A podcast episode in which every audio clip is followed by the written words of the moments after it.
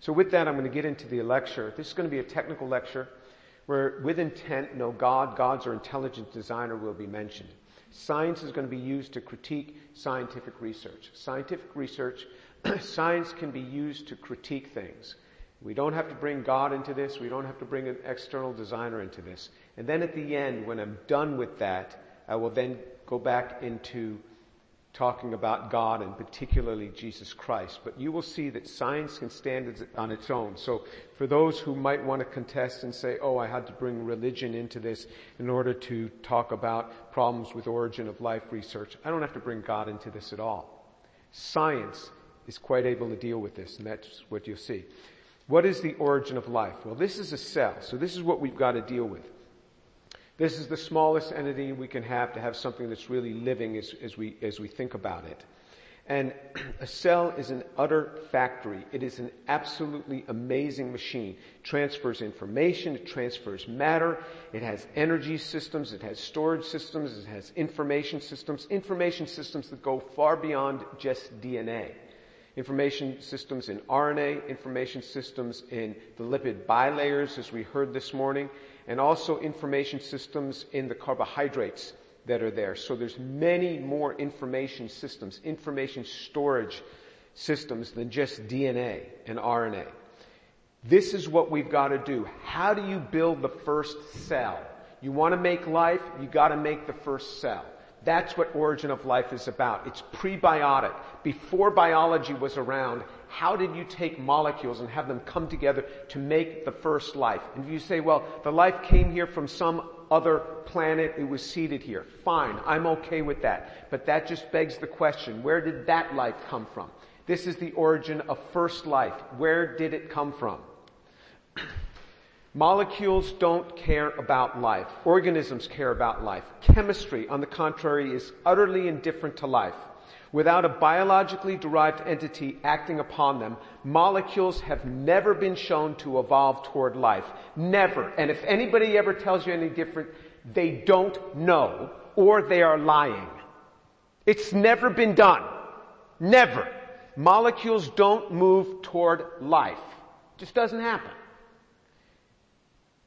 Now I know this is a friendly audience. Some people say, you know, I, I come, I come into these, the, these talks and my, my, my, you know, my fists are just doubled up.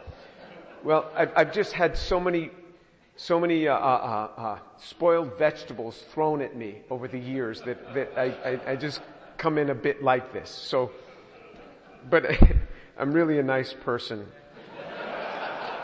a- after the talk.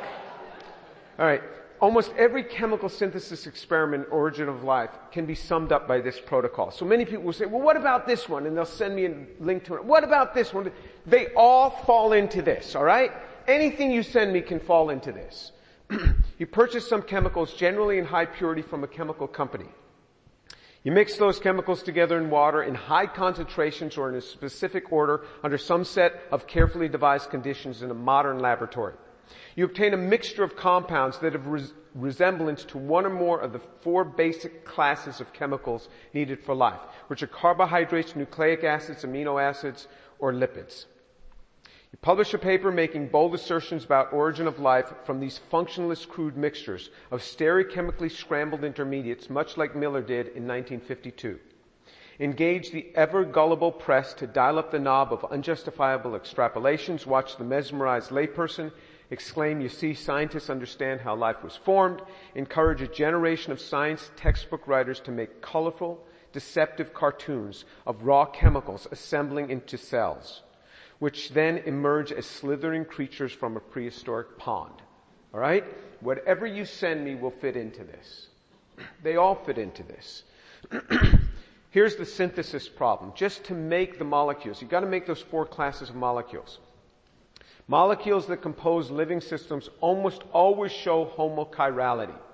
That means you have a left-handed and a right-handed possibility. You only see one of the two. Very hard to do that in a modern laboratory. But molecules in living systems almost always show homochirality. When building molecular systems, constant redesigns are needed that take you back to step one. It's once you've gotten to a certain step, if you put the wrong thing on a molecule, you very often can't take it off. You've got to go all the way back to step one. That's a synthesis problem. How does that happen in a prebiotic world where, where this thing is marching along and it's, uh-oh, I put a wrong group on there. Well, how do I know I put a wrong group? I don't even know where I'm going. It's, it's going toward a target that it doesn't even know what it's going to because molecules don't tend toward life. You see the problem. It's going toward something it doesn't know what it's going to. Tell a chemist, go ahead, hire a chemist and say, I want you to synthesize something. I have something in my mind, but I'm not going to tell you what it is, but you are to synthesize it. They're going to think, you're, you're crazy. You're just crazy. Uh, yes, that is insane. When you don't have a target to go toward, it's hard enough to make something that's a target, especially that target is a living thing. The synthetic reactions don't know how to stop their current course of progression or why to stop because there's no targeted goal. Time, although claimed to be the great savior of abiogenesis, can actually be the enemy. For example, carbohydrates are the kinetic product. They caramelize or they undergo the Cannizzaro reaction. In other words, chemists will do a reaction and when, as soon as that reaction is done, you work it up.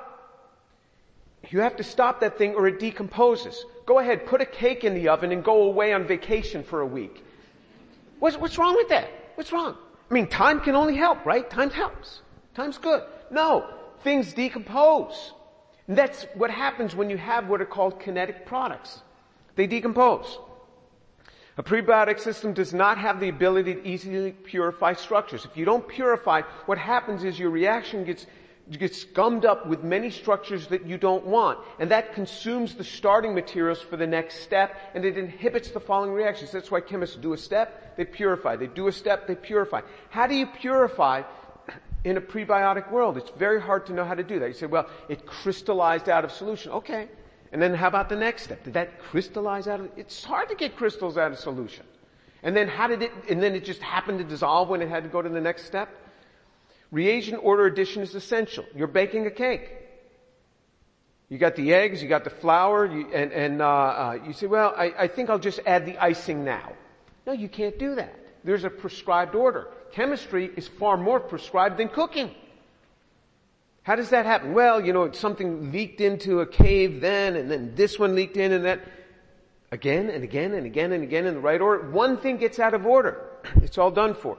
The parameters of temperature, pressure, solvent, light or no light, atmospheric gases or no gases have to be carefully controlled in order to build complex molecular structure. There's no other way to do this. The characterization step at each the characterization at each step is essential for the chemist, but hard on the prebiotic world. In biology, what happens is that something is made and enzymes check its structure. If it's not the right structure, the enzymes chop it up. Even if it's the wrong structure by mirror image, very hard to, to know that it will put, it makes these glove-like systems that fit over it that check the structure. If it's not right, boom, it chops it up. Why? You have to take it out of the reaction mixture. That's in a biotic world. But in a prebiotic world, how does it happen? We have no idea how characterization was done, but you have to have characterization to do synthesis because you got to make sure if you go from A to B that you really have B before you can go on to C. Characterization is difficult. We have no idea how this was done. Mass transfer problem would kill, be the killer of all roots. You take starting material in a laboratory, you go five steps in. Jonah, where are you? Jonah. He went home. Oh, what's his excuse? He just has a new baby. I mean, come on. talking about important things here. So what happens is he, he, told me his students can only take a reaction five steps, no further. Why? What happens? You run out of starting material. And then you gotta go back and make more. Well, what happens when this reaction's been going along for 300 million years? It's like, oh, I'm out of starting material. Well, I, I think I'll go back and make more. But I got a problem. I don't know how to go back because I never kept a laboratory notebook. So I didn't know how it got there. So you can't go back and make more starting material. Every chemist is constantly bringing up starting material, looking carefully through their notebooks on how they did it, how they had optimized that the first time. Nature keeps no laboratory notebook, so it can't go back. This is how we made some of the motors for the nano cars. Just if you look at this one step here, how we're going to go from this compound to this compound. Just this one step here and if we look at this reaction chemistry, it's quite complex of what we have to do to bring you through this one step from here. You add these reagents, you get an intermediate, then you add another reagent, and boom, then you isolate here. so this is the procedure. this is a shortened procedure that a chemist could understand.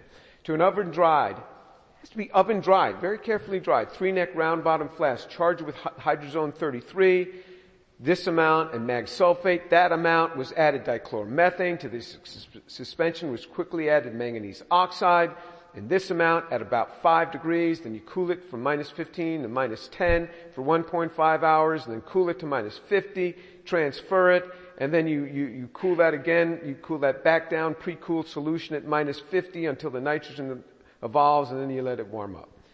Well, why do we go through all these temperature changes?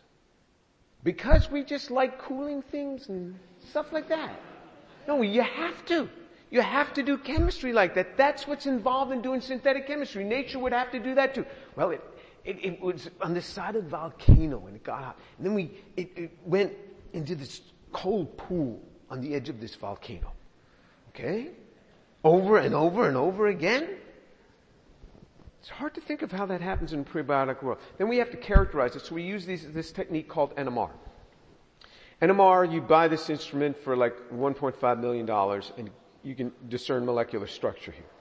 The problem is that in nature, how does it discern molecular structure? It's very hard to discern molecular structure, even with these instruments. And so this is what we wrote in a paper to prove to our peers that we got the molecule that we said we got. You've got to do this. You've got to go through this. And you've got to write, a, you know, all the different techniques that you use and the different peaks that you saw. But that's only page one. This was page two. And so you've got to go through this. Molecular structure determination is very, very hard. How does that happen in nature? Nobody knows in a prebiotic world. In a postbiotic world, in, in, in, where we have biology, once, once biology is upon us, then you have all these enzymes which check structure. We know how that is done. And the, the molecule that is checking the structure is always more complex than the molecule that it's checking. The checker is more complex than the, than the thing that it's checking. We have no idea how this would ever happen in prebiotic world. And nobody else does either. Nobody. So if they say they do, they're wrong or they are lying. That's the status of origin of life research. In this paper, making these nanocars, there were 281 pages of supplemental characterization data that looked like that. 281 pages, just to prove the structure. Yeah, that's what chemists do. I mean, that's why I hire students and they go in the trenches and I just sit back and say, go do that. And I surf the internet all day. They do the work. We made this nanocar with this motor and this motor had a problem though. It only rotated at 1.8 revolutions per hour. Not very fast. But what we did is we pulled out that sulfur atom and we closed it down to a five member ring and then it could go at three million rotations per second. Faster than any macroscopic motor could ever go. So how do you pull out a sulfur atom? There is no way to do that. No known way to do that, whether it be chemically or enzymatically. Not known. So how did we do it? We went back to step one to rebuild this motor. That's exactly what nature would have to do if it makes a mistake and it says, oh, this doesn't work very well. Too bad. You can't fix it. You gotta go back to step one. Well, that was two billion years ago. Not my problem. That's the chemical synthesis problem. Now you have the assembly problem. How do you assemble things now? A protocell is a self-organized, endogenously ordered spherical collection of lipids proposed as a stepping stone to the origin of life. so that's what they call a protocell.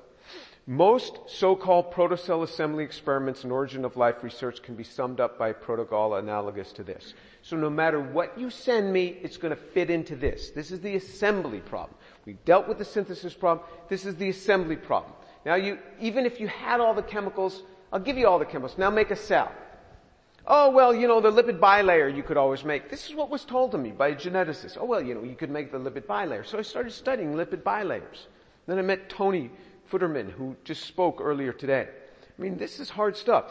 So what they do is they purchase homochiral diacyl lipids from a chemical company, or they synthesize stereochemically scrambled lipids from smaller molecules.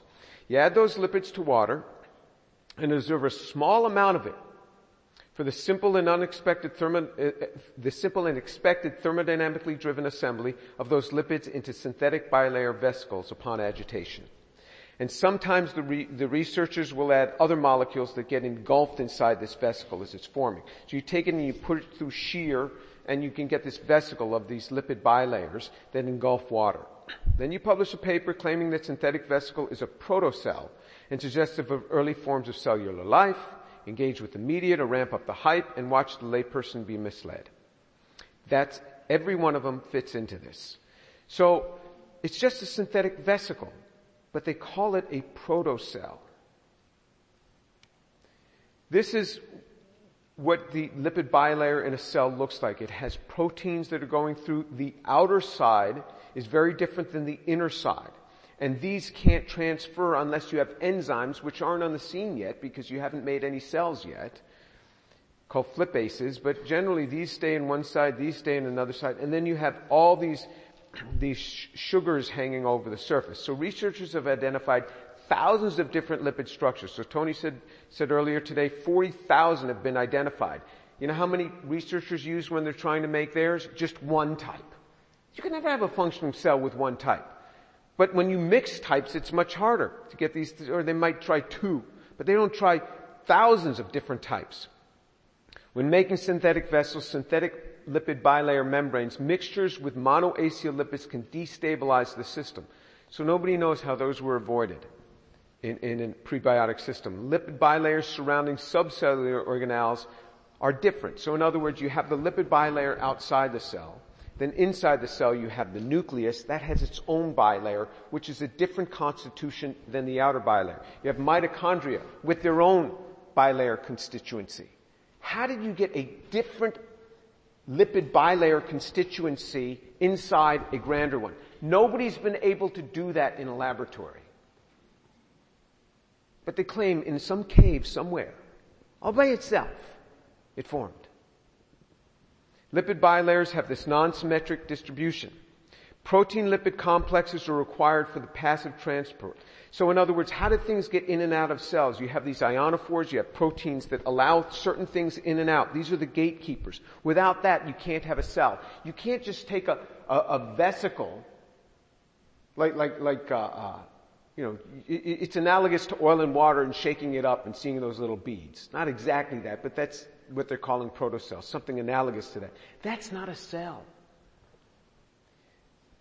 All lipid bilayers have a vast number of carbohydrate appendages. Carbohydrates are saccharides or sugars, known as glycans. Those are these little glyco- glycans hanging off of a glycoprotein. These are essential for cell regula- regulation. If, if you have just the A base in DNA, how many ways can you order six A bases? One way. A, A, A, A, A, A. It's the only combination you can have. Well, if you just have six D-pyranoses, six of these sugars, these are small sugars, six, the, these six D-pyranoses, how many ways could you arrange these? More than one trillion constitutional and stereochemical isomers. More than one trillion. You have much more information stored in sugars than you have in DNA. DNA is a small system in being able to store information compared to a sugar. And if you get even one constitutional element wrong, guess what happens? The cell dies. Dies. How did these get hooked up right? Sugar chemistry is so hard to do right. So hard to do right.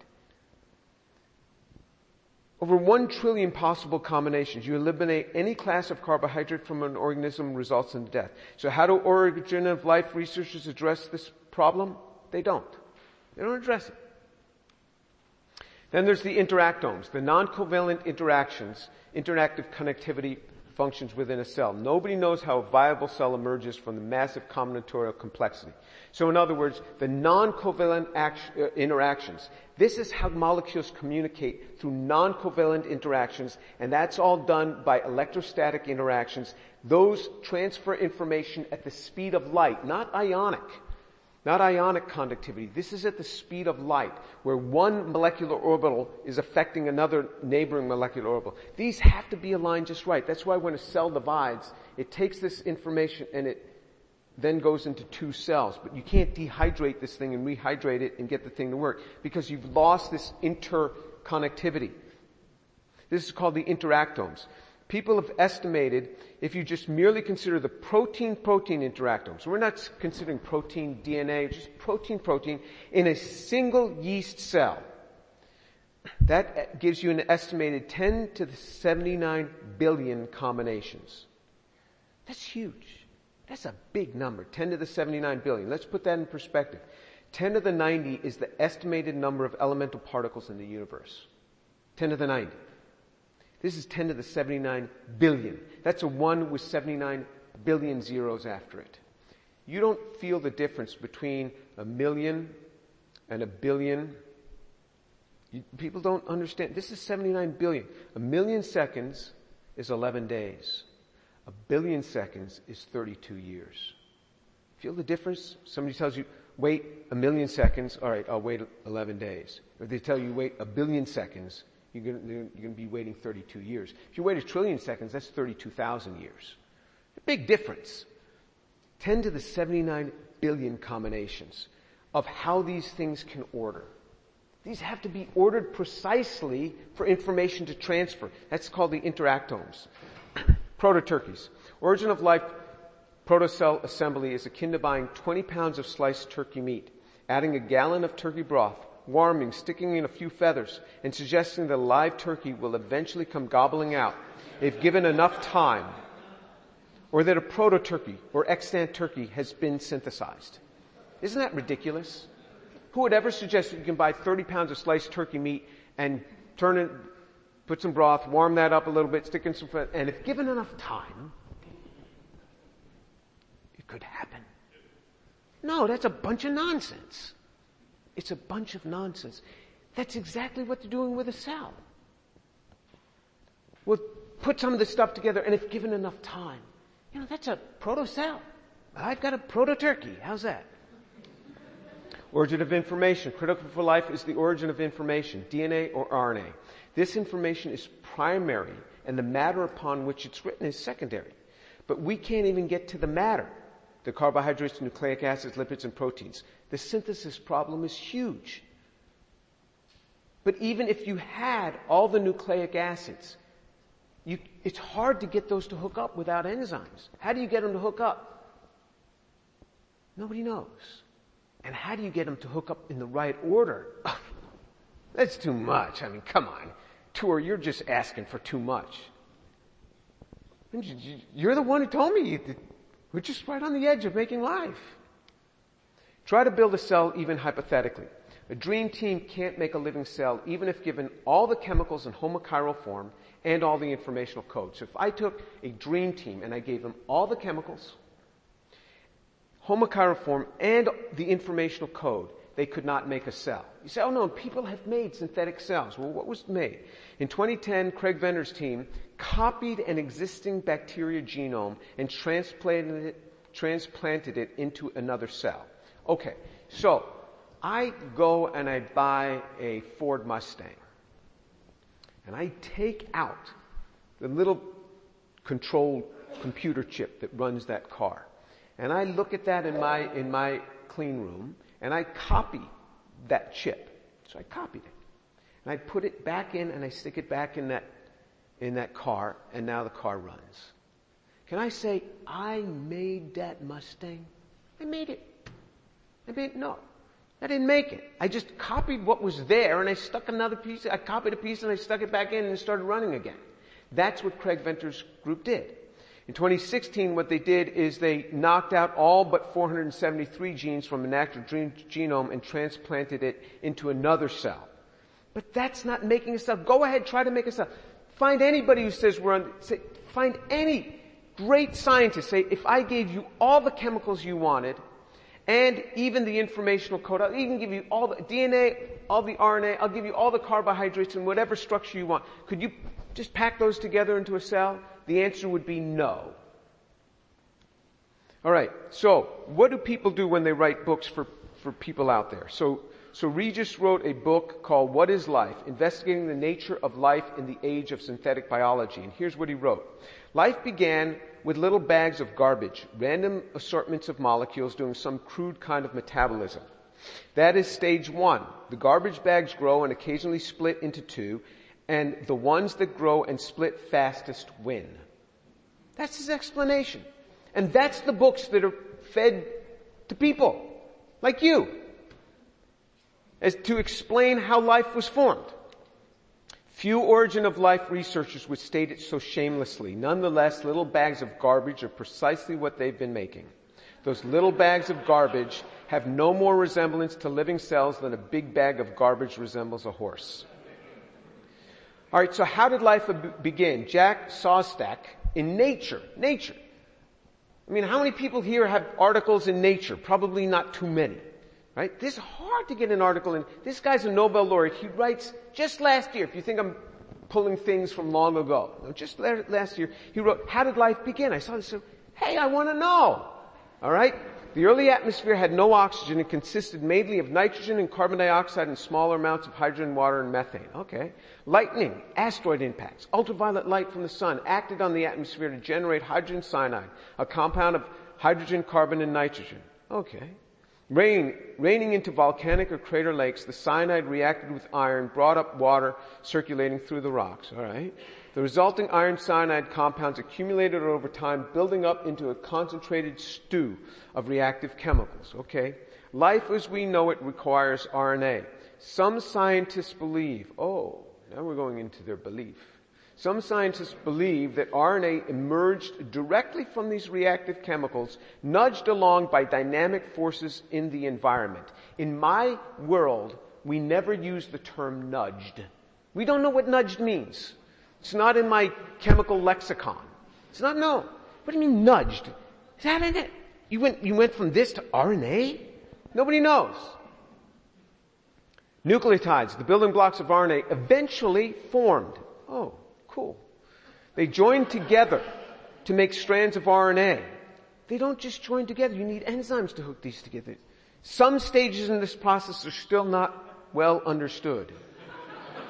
You think? One RNA was made, some strands of it became enclosed within tiny vesicles formed by spontaneous assembly of fatty acid lipids into membranes creating the first protocells. As the membranes incorporated more fatty acids, they grew and divided. At the same time, internal chemical reactions drove replication of encapsulated RNA. And here's the scheme from that article. he says simple sugars, by the way, these are not sugars. This is glycerin, this is ethylene glycol. Those are not sugars. I mean, the guy couldn't even get his sugar structures right. Then he says cyanide derivatives. I don't even, is, I don't know what this is. I don't know what this is. Is this, is, is this iron cyanide? I don't know what, I have no idea what this structure is. Cyanide. I don't know what that is. Phosphate, okay. And then boom, you made RNA. UV light drove the conversion. Phosphate, you got UV light, heat, and then boom, RNA. Nothing. I thought, well, maybe I'm just, just too hard on him. So I sent this to a colleague of mine, just a synthetic organic chemist, and he doesn't deal in origin of life, but he's a hardcore synthesis guy. He doesn't talk about origin of life. I said, what do you think of this? Do you understand this scheme? Here's what he wrote to me. This article is one of the worst I've ever read in a while. Szostak is weaving a story based on pure conjecture and wishful thinking, definitely not worthy of a journal like Nature. He provides no references for the processes that are, quote, well understood. He uses the term scientists believe based on no evidence whatsoever. In summary, this article is junk. I am astonished that he, as a Nobel laureate, can just gloss over chemical details. Are you the only one calling these guys out? That's what he wrote. Now, you need exquisite exactness. If you look at the chemistry where people have proposed where they're, they, are able to make a chemical intermediate that's used, they, they, you have to have exquisite exactness here in the protocol. So there's this, he talks about, you know, you change pH, you adjust it from 9 to back and forth. And even then, all he made was racemic compounds, not homochiral, and not the compounds, just precursors to the compounds. And then when he wanted to use that for the next step, he didn't use it because it's too impure to use. He couldn't separate it. So he used normal synthetic means to make more of it to then bring it on the next step. That's cheating. Or he bought it, he says, well, I made that tiny little bit, but I can't use it because it's too impure, so I bought a lot of it. This is nonsense. Then he made even higher level extrapolations in the same paper. He said that all cellular subsystems could have arisen simultaneously through common chemistry. Huh? This, to be able to take molecules and build them into a system that collectively function together is really hard to do. That's what we do in nanotechnology. You know, we build, we, we put all these molecules together and we get a functioning car. Really hard to do. All, all the cellular substance could have arisen simultaneously. Through common chemistry? What is he talking about? All he made were some impure precursors, not even the actual molecules, let alone a substance. And this gets accepted into, into uh, uh, nature chemistry.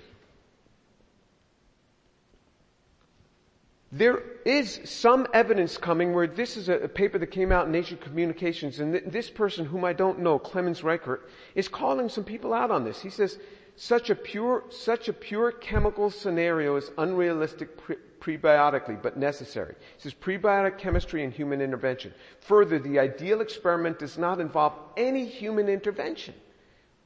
They're beginning to, to get it. This came out just in December. How close have researchers come to making artificial life? Well, in November 2018, in, in Science magazine, it says biologists create the most lifelike artificial cells yet. I was like, yeah, I want to see. How far have we come? And they're quoting from this paper that came out in Nature Communications, Communication and Quorum Sensing in Non-Living Mimetics of Eukaryotic Cells.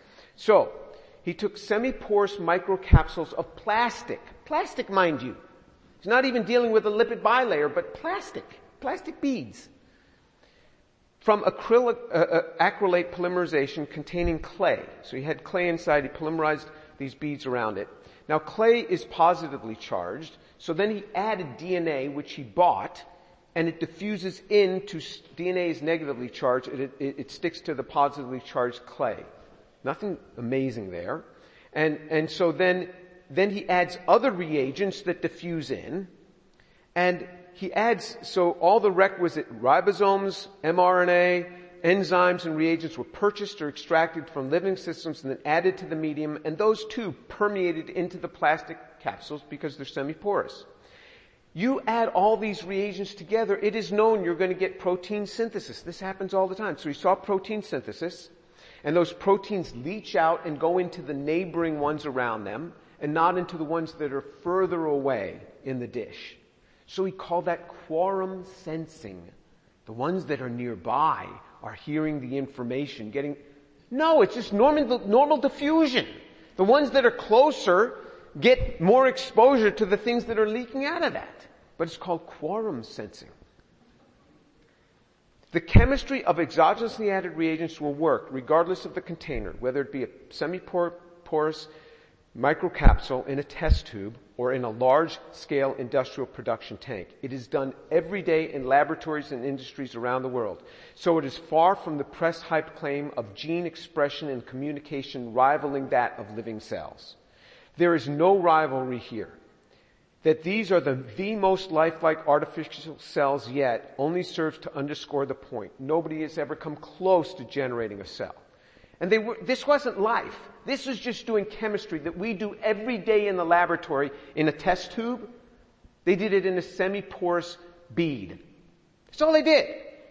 They said, this is, this is, this is life. I mean, it's just, just, just that far from life. That's nonsense. Fool's gold. Alchemists used to try to make gold by turning iron into gold. And what they learned is that you could add a bunch of sulfur to gold. It would start to turn, uh, it, I'm, um, I'm sorry, a bunch of sulfur to iron. It would start to turn yellow and eventually it would look like gold. Now they knew it wasn't gold because it didn't have the same ductility, didn't have the same melting point. But don't you think the alchemist community would say, why are you being so hard on us? You know, we're, we're, we're on the right path. I mean, look at it. It looks a lot like gold. We're on the right path. The problem is you can add sulfur to iron all you want. It's never going to change into gold. You think you're on the right path, but you're not. You're so far from gold, it's never going to happen. You can't change iron into gold unless you do a nuclear process where you change the number of protons, which is very expensive to do. So just looking like gold, you're nowhere close. In 1775, the French Academy in Paris refused to entertain any further proposals for perpetual motion machines. The devices just did not work as advertised. The mature science of thermodynamics, which gave us a theoretical account for why the perpetuum mobile schemes failed, lay a hundred years in the future. Likewise, origin of life research seems sadly adrift and its inability to advance bears witness to that fact. So I'm calling for a moratorium on origin of life research. We need, we need to address these hurdles such as life's code, routes to complex assemblies, mass, mass throughput in synthetic reactions. Many things have to be addressed before we, we go on. I think we should just stop. And people say, why stop? Because I'm not saying a cessation but just a moratorium. Stop and let's redefine where we're going because nothing has changed since Miller-Urey. A big announcement came out from NASA a couple weeks ago that the amino acids had been uh, found in, in the, these, these hydrothermal vents at the bottom of the ocean. Well, big whoop. I mean, I mean, Miller did the same thing in 1952. You got a bunch of amino acids, and what did that do? Nothing. So now you have amino acids. Now what? Now what? How do you get amino acids to hook together? You need enzymes. So, have so-called scientific facts ever been shown to be wrong? Yeah, the Big Bang. The Big, uh, the, the Big Bang came along in 1964. Before that, it was the steady state approximation. the steady state theory that, that said that, that the universe always was. Darwinian theory to punctuated equilibrium. Darwinian theory said that there were small gradual changes. Then in 1972 that all changed to punctuated equilibrium. Climate change killed off the dinosaurs, but that changed in 1980 when it became due to asteroid impact, the Alvarez hypothesis. How long ago did dinosaurs die off? 66 million years ago they died off. Well, in 2007, Mary Higby Schweitzer paleontologists in NC State start, started finding all this soft tissue, organic matter in dinosaur fossils. And then in 2015, even finding, finding uh, uh, uh, uh, collagen and, and red blood cells. I mean, science is, is science, so-called scientific facts are wrong all the time. So, claims that mislead the patient taxpayer are unhelpful and the public will eventually distrust scientific claims even into other fields. Uncorrected or unfounded assertions jeopardize science beyond a singular field, especially since there's mounting distrust of higher education in general. Condescending comments toward the public or a student, if they will not embrace our conjectures as facts, will lead to continued division between scientists and non-scientists, which can yield public reluctance to fund our research. We must tell the truth with specificity. If it is a fact, say it. If it's not a fact, say it. Blackballing scientists if they bear legitimate, legitimate nonconformist views by excluding them from professional societies and academies, withholding their funding or denying them tenure is anti-scientific and it will retard the advancement of science. Scientific facts versus the Bible. So now I've ended with, with, with uh, with the technical part, I'm going to start looking at, at, bringing in the Bible now. A scientific fact. Water has two hydrogens and an oxygen. That will be the same anywhere in the, in the universe. That's the same. That won't change. You may have isotopomers, but that won't change. That's a fact. There has never been discordance between scientific facts and stable, statements in the Bible, so there's no need to reconcile them. So-called scientific facts, which are really theories, are constantly changing on the order of decades or certainly on the order of a century. So trying to twist the Bible to fit with the scientific theory is a frustrating endeavor. Because remember, the science keeps changing. Don't let professors with their bold claims of facts upset you. Theories or conjectures are not facts. But unfortunately and shamefully, many professors themselves do not make the necessary distinction. This leads to confusion of generations of students and either, even professors themselves. I am telling you, I have professor colleagues that don't even understand this stuff because they've so bought into this. I give them my paper to read. They say, oh, you know, evolution has been proven. Uh, I just, you read a paper on origin of life, abiogenesis. It had nothing to do with evolution. They, they, they don't even know the difference. They don't even know the difference. And this, this, is, this is a professor in evolutionary biology. These guys are clueless. Okay, I'm going to close with this slide. To this, close with this slide. To the student inundated with misinformation, this is the word that I have for you. Deuteronomy 13, verse 3 and 4. You must not listen to the words of that prophet or dreamer. The Lord your God is testing you to find out whether you love him with all your heart and with all your soul. It is the Lord your God you must follow, and him you must revere. Keep his commandments and obey him. Serve him and hold fast to him. You will go into institutions and hear things. And you'll hear things and you'll hear things that are critical and that may be upsetting to your faith. Don't listen to the words of that prophet or dreamer. God allows that to test your faith to see if you really love Him with all your heart and with all your soul. You must revere the Lord and hold Him fast. And with that, I'll close. Thank you.